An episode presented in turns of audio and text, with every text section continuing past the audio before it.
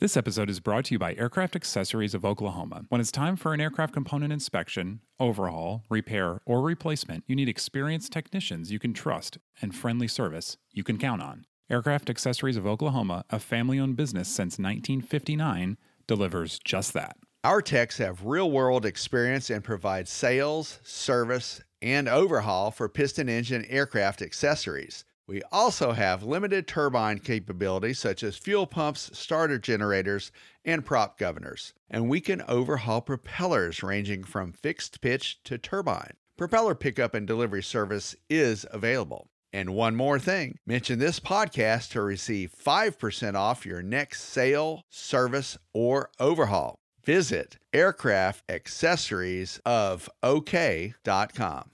This week on Hangar Talk, it's Oshkosh week. And there is no special guest unless you count the warbirds and the afternoon air show that you might hear in the background. All right, let's do some Hangar Talk, David. All right, Ian, let's go. From A O P A, your freedom to fly. This is Hangar Talk. ten fifty-six, turn right heading one three zero, contact final one three two point four. Turn right, contact three. With your hosts, Ian Twombly and David Tulitz. This is Hangar Talk. Welcome to Hangar Talk, everybody. I'm Ian Twombly. And I'm David Tulitz. All right, so no guest. However, David, in essence, you are the guest because you're on the, you're right there on the flight line. You're at AirVenture. You've been there all week. You're not going home until what? Monday. So, so Sunday, uh, Monday. That is correct. Yep. But that's a good thing. Yeah, that's right. Shall I tell our listeners why I have to stay? Yes. Yes. Actually, okay. Yeah, you do have to stay. Yeah. Let's hear why. I have to stay for two reasons. First of all, a lot of our listeners came by and said hello. And to them, I want to say thank you as we enter our eighth season, which is amazing. Yep. And you have to stay. My Tri-Pacer is on display at the A O P A campus, mm-hmm. right next to a beautiful red and white Beechcraft Staggerwing. And it's there because the Staggerwing had a minor mechanical and we didn't think it was going to make it in time. So the Tri-Pacer was the sub, and the sub is stealing this show, Ian. Yeah.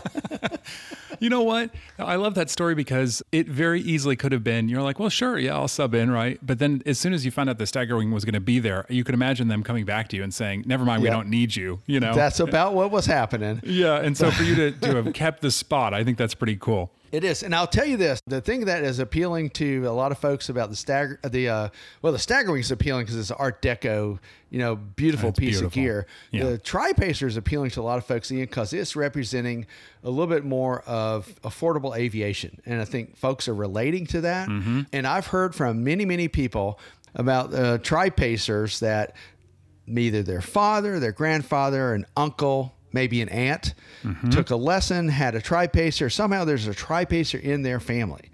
And so a lot of folks can relate to it. It is an affordable aircraft and it's not real fast. I, yeah. I flew up here. It was about a eleven hour flight from Frederick, Maryland to Oshkosh. Okay. And Colin Stagnita led the way in the Cessna one forty. I was second in the Tri-Pacer, and then uh, Alyssa Cobb in her Cessna one seventy pulled up the rear. Alyssa was part of the Cessna one seventy anniversary celebration. They're hmm. honoring the Cessna one seventies this year. And of course, we have a Cessna one seventy in the sweeps drawing this year. Yes. Yeah. Yeah. Right. So let me see, with that pairing, or were you in the one forty about the same speed maybe, but Alyssa had to throttle back, I would think. Exactly right, Ian. You're on it, man. Yeah. Uh, I was paired pretty nicely with Colin's one forty. He has eighty-five horsepower. I have one thirty-five, but I've got two extra seats. Don't forget. That's right. And I got the old climb prop on there, but you know, one hundred ten miles an hour is pretty good. Mm-hmm. And we still had a beautiful flight over the countryside. We had to stop and wait for weather a little bit like most G A pilots do, but a great arrival. We had arrived in a flight of three. We were given the yellow dot to land on and complimented by Oshkosh Air Traffic Control. Oh, very nice. Yeah. For our flight and for landing. Always, always better than being yelled yeah. at. Yeah. That's good. It's way better. So that was cool. And yeah. then the other thing to let our listeners know, and the ones who are here might already know, but I had a little judgment card on the Tri-Pacer, and it's a beautiful restoration by Jim Jenkins and his son Drew, and they're getting some of the recognition they deserve. Well, that Tri-Pacer has won some kind of award, Ian, and I won't know what it is until Saturday night. Fantastic. So now, I did a story once on the judging, and I was fascinated by it because it's a world that, like, if you're not into vintage airplanes or not into restorations, it's like you sort of, you know, you hear about award winners and you're like, okay, that's cool, but you don't really know what goes into it. And so I was so impressed. I mean, people, it's all about authenticity, at yes. least the category I followed, right? Absolutely. So they'll allow safety updates. So it's like, for example, you know, like a twenty eras airplane, they'll allow you to put a tail wheel on it and not instead of a skid, you know, that sort of thing. And a radio. Right. You are, or it may be A D S B and a transponder if you live in yeah, D C. Yeah, of course now. Right. Yeah, yep, that's right. And so, but otherwise, it's like, man, they want it to be as original as possible. And that's that's really cool because obviously there's a huge market for people who are upgrading airplanes and making them modern. But it's I think it's so important to keep some of that history as well, right? And to keep right. those restorations original. So that's that's great. I think that's what appeals to a lot of folks um, about the Tri-Pacer and a lot of, of to, you know, to the judges as well, to your point. In fact, Alyssa Cobb did a story on the judging. There's a video out. You guys can find it at uh, our YouTube channel, and it shows a judge actually on her back on the grass looking at the reflective surface on the on the fuselage of a Cessna one ninety-five, a highly polished one ninety-five. Yeah. And it goes to show you that the judges are really writhing around and getting in and out of places to look in the nooks and crannies to make sure stuff is clean and, you know, vintage and restored correctly. Yeah. And not to sort of be all big picture about it, but I mean, that is one thing that makes Oshkosh so unique is that there are, it's almost like there are like fifty different air shows going on at once, right? So you can come to Oshkosh and be really into vintage and, and really into that sort of minutia of restorations and be involved in the judging or or in, you know, as a participant or whatever, or you can be into the military stuff that comes, or mm-hmm. you can be into the hangars and the technology, or you can be into warbirds. And so it's like a, it's a different experience depending on where you are and what you see and what you visit. And it's, it's just really amazing that everybody, all those really different people, if you think about it, they all come together, right, for that one week. That's right. And we've seen a lot of them this week, and they have a lot to see. So uh, taking a phrase that you usually use, moving on, yeah. let's talk about some of the cool things the that news. we've uh, reported on and then what other folks might want to know about. Yeah. So one thing is one of these sort of shows within the show that always happens is manufacturers are giving demo rides to media and prospective customers. Garmin did to our Sarah Deener up in Appleton. They were uh, demoing Autoland, which we know about, auto throttles, which are relatively new. And what's unique about this, it was in a King Air. This will be the first retrofit application of the Garmin Autoland. That is what is so significant, Ian. And I think it's going to pave the way somehow for us little folks with our Cessna one seventy-twos, Piper Tri-Pacers, and, uh, you know, and even maybe uh, Air Coupes and stuff like that to figure out mm-hmm. a way to get some of the controls rigged for an auto land operation. Now, the auto throttle installations for the King Air are not free. It's fifty thousand dollars and one hundred thousand dollars yep. for the auto land retrofits, including auto throttle, which I believe the airplane came with a type of auto throttle. Mm. And uh, the G one thousand equipped airplane airplanes will also need upgrades to the latest G one thousand N X I.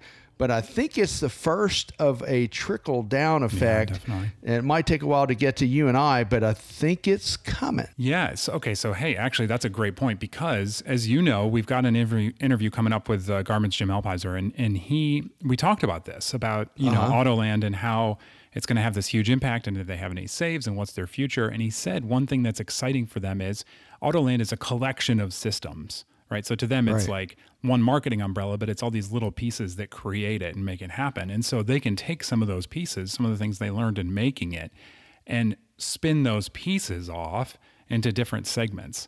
So, you know, maybe it's a, a certain type of autopilot function that can make its way down quicker to us, or, you know, auto-tune radio or something like that, right? You know, I'm going to spitball something real quick, Ian. I was flying the Cessna one eighty-two today. I had to take colleague Dave Hirschman uh, back and forth on a special mission today. So I left Oshkosh campus and came back, and I had the one eighty-two has uh, the Garmin uh, five hundred autopilot on it, mm-hmm. and we were using that on the way back. Dave was showing me some interesting techniques that even V F R pilots can use.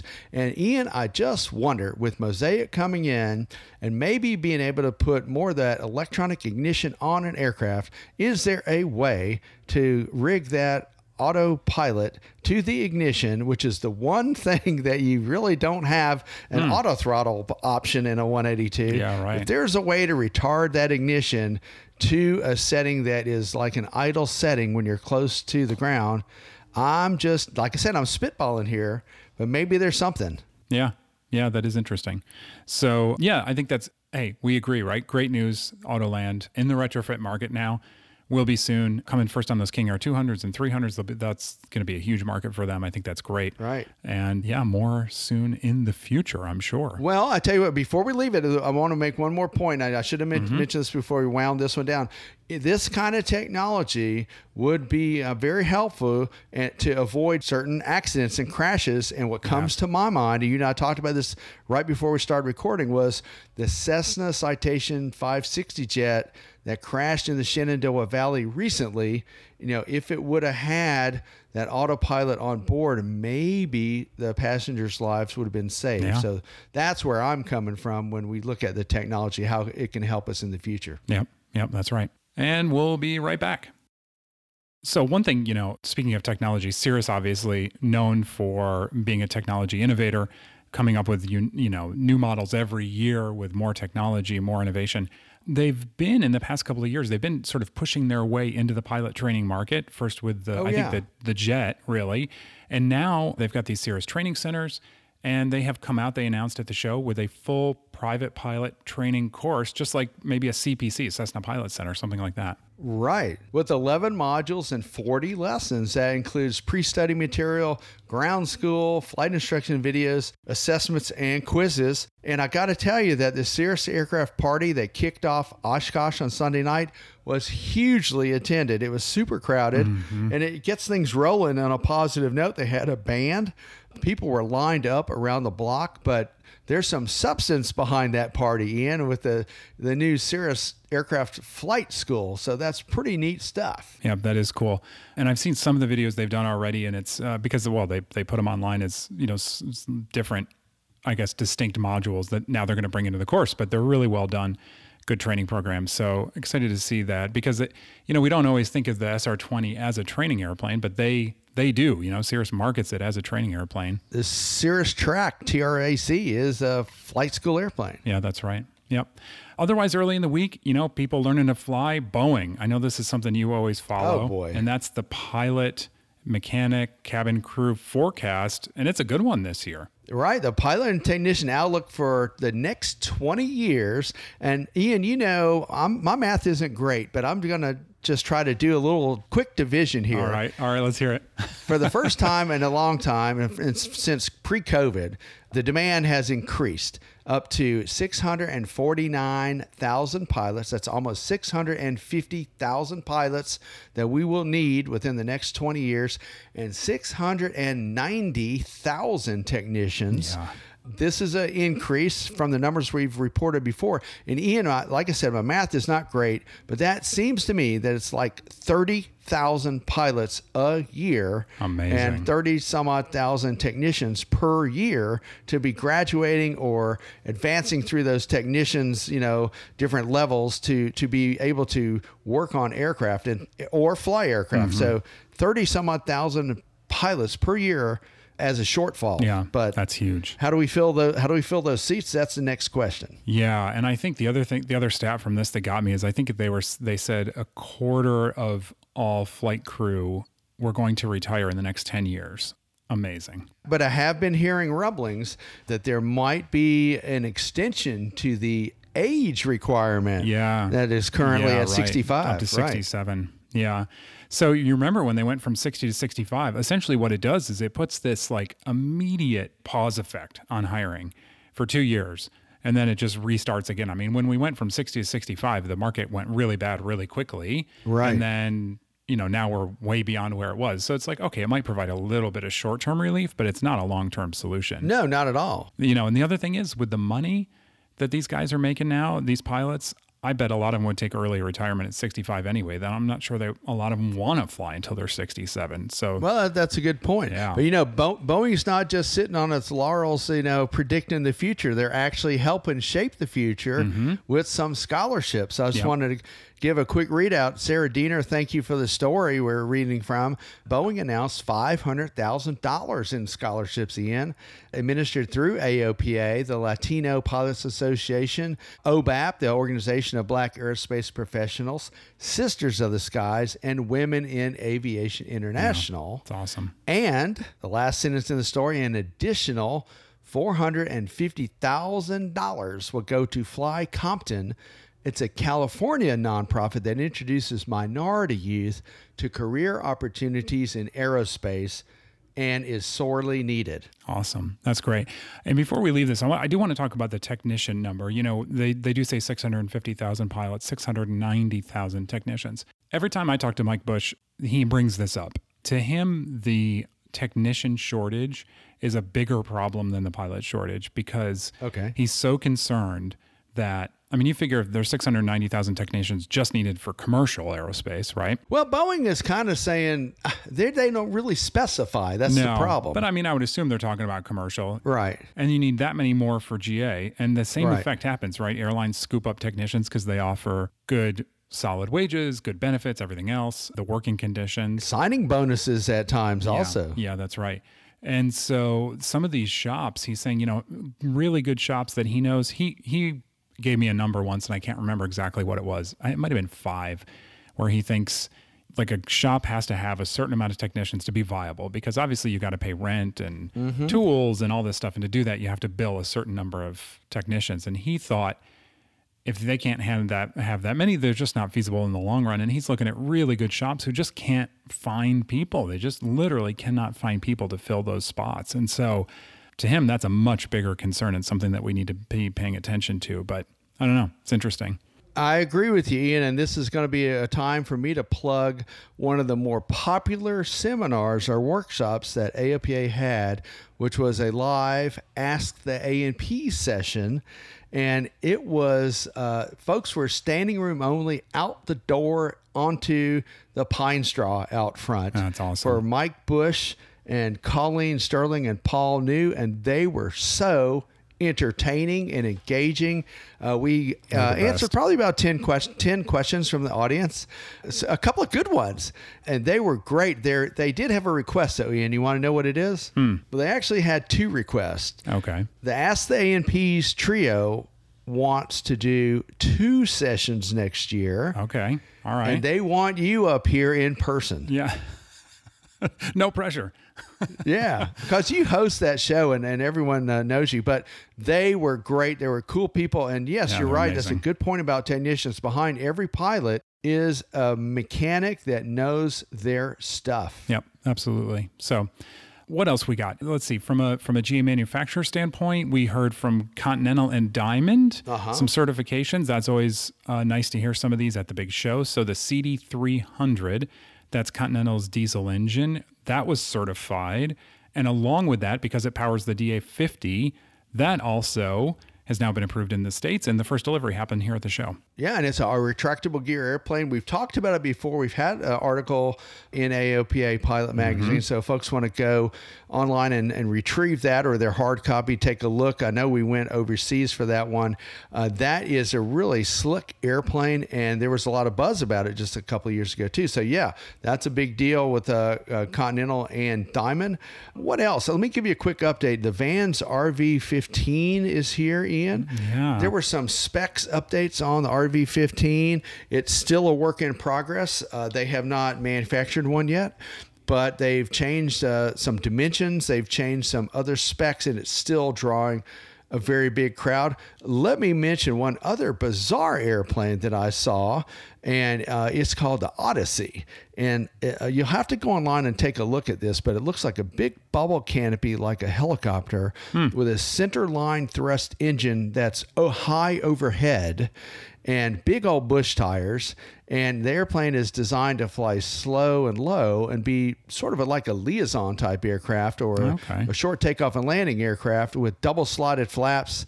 I'm um, just going by memory, but it was out there by the Brown Arch, and it was impressive to, to see that.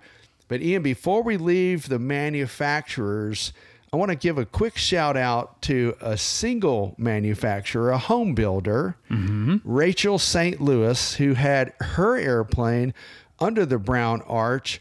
Rachel is from Rachel's Jewelry. She's a senior at Embry-Riddle Aeronautical University. She wants to be an air traffic controller. She's got a triple minor in, uh, in a lot of subjects. But Ian, it's a great feel-good story, and you see a lot of these up here at AirVenture. And so the thing is, is that we saw Rachel, we caught up with her, and she has little airplane stickers on the side of the Bushcat airplane that she built herself. And the stickers give a little shout-out to each and every person that helped her along the way. Oh, that's and awesome. So she, yeah, so she got her private certificate. She built an airplane, and it's on the show center. It's pretty darn cool. That's very cool. And actually, before we leave Oshkosh, the last bit of news that we want to talk about is actually some A O P A news okay. that came out at the show. And that is that A O P A is planning a national celebration of general aviation, and this is going to be through a flyover of the National Mall in Washington, D C next year. That's right, Ian. And it's uh, to celebrate the eighty-fifth anniversary of A O P A. And it's really to call attention to the various decades of aviation that we've seen with mm-hmm. models from the you know early age through the golden age, through the Piper Tri-Pacer age, mm-hmm. through through you know the the more modern uh, Cherokees and Cessna uh, singles and and on and on. So Warbirds are going to be in there. Mm-hmm. It's going to be next May in twenty twenty-four, and we just unveiled that information, I believe, yesterday as we yeah. record this. Yeah. So we've been working on this behind the scenes now for a couple of months already.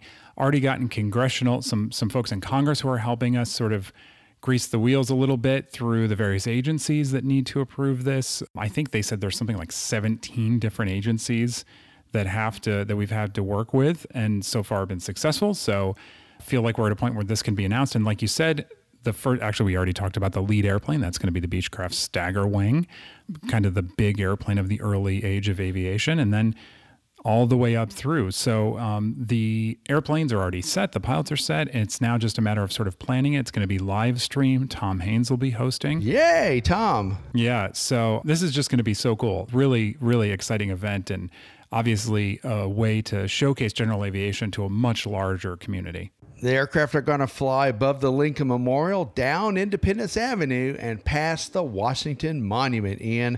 And I cannot wait. It's going to be super, super cool. Yeah, it's going to be fun. Okay, so the last thing we want to talk about is it's a little bit of, you know, it's a little bit into the weeds, a little bit complicated, and this is Mosaic. It's also probably one of the biggest changes to Part sixty-one in over a decade. It's something, again, that's being worked on, that has been worked on behind the scenes for a number of years. It's called the Modernization of Special Airworthiness Certification. That was released just this week. It is just a wholesale update to, I mean, you say it's an update to L S A, but it's really more than that. It, it's going to be all-encompassing. I mean, it's going to completely, I think, change the way we think about light aircraft certification. That's right, Ian. I had to take a quick pause here because we had some Warbirds uh, jets fly over, but Mosaic is going to expand, and uh, aircraft weighing as much as three thousand pounds can be part of it. You know, formerly the weight was right around one thousand three hundred twenty pounds, and with some exceptions. But uh, the light sport regs still only allow one extra person mm-hmm. in the aircraft besides the light sport pilot. But you can have more than the two seats that we had previously. You could have up to four seats in an aircraft. So to me, that opens the door for a Cessna one seventy-two, a, potentially a Cherokee one eighty. But there are some other stipulations that have to be met, including uh, stall speeds and other, you know, other types of performance regs that have to be adhered to before the aircraft can be certified for L S A. Yeah. So it's going to change a lot of the things I think that have been pain points in L S A. One is the weight, right? thirteen twenty. It makes for really light airplanes. That's going to be, they're actually, it's it's amazing. There is no weight limit to these new airplanes.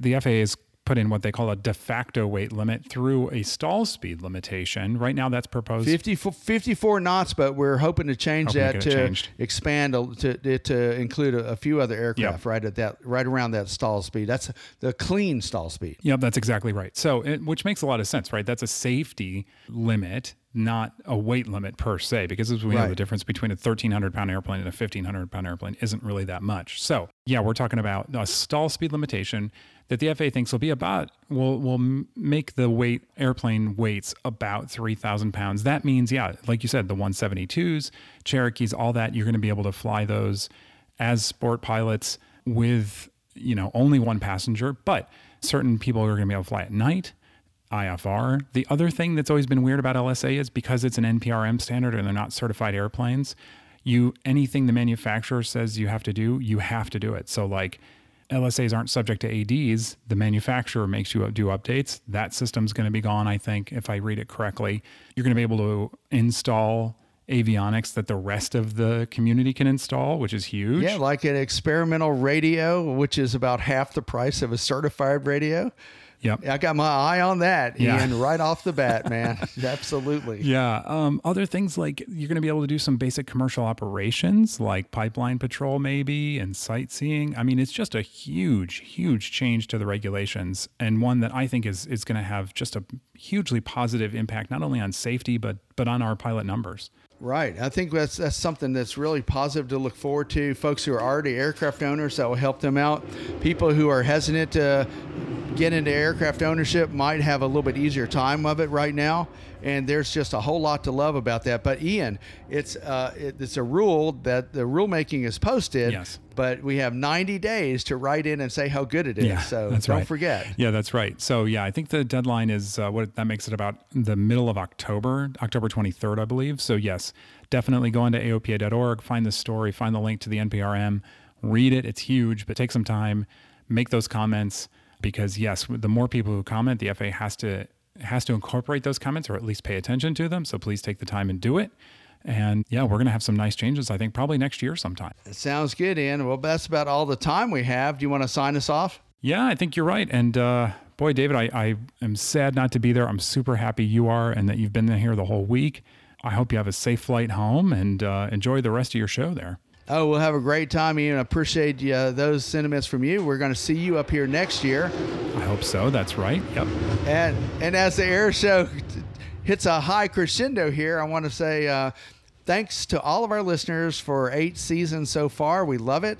Glad to hear from y'all, and want to also thank Austin Hansen, our longtime audio engineer. And don't forget, you could find us at A O P A dot org slash Hangar Talk or wherever you get your podcasts. All right, we'll see you next time. See you next time, Ian. Hangar Talk from A O P A, your freedom to fly.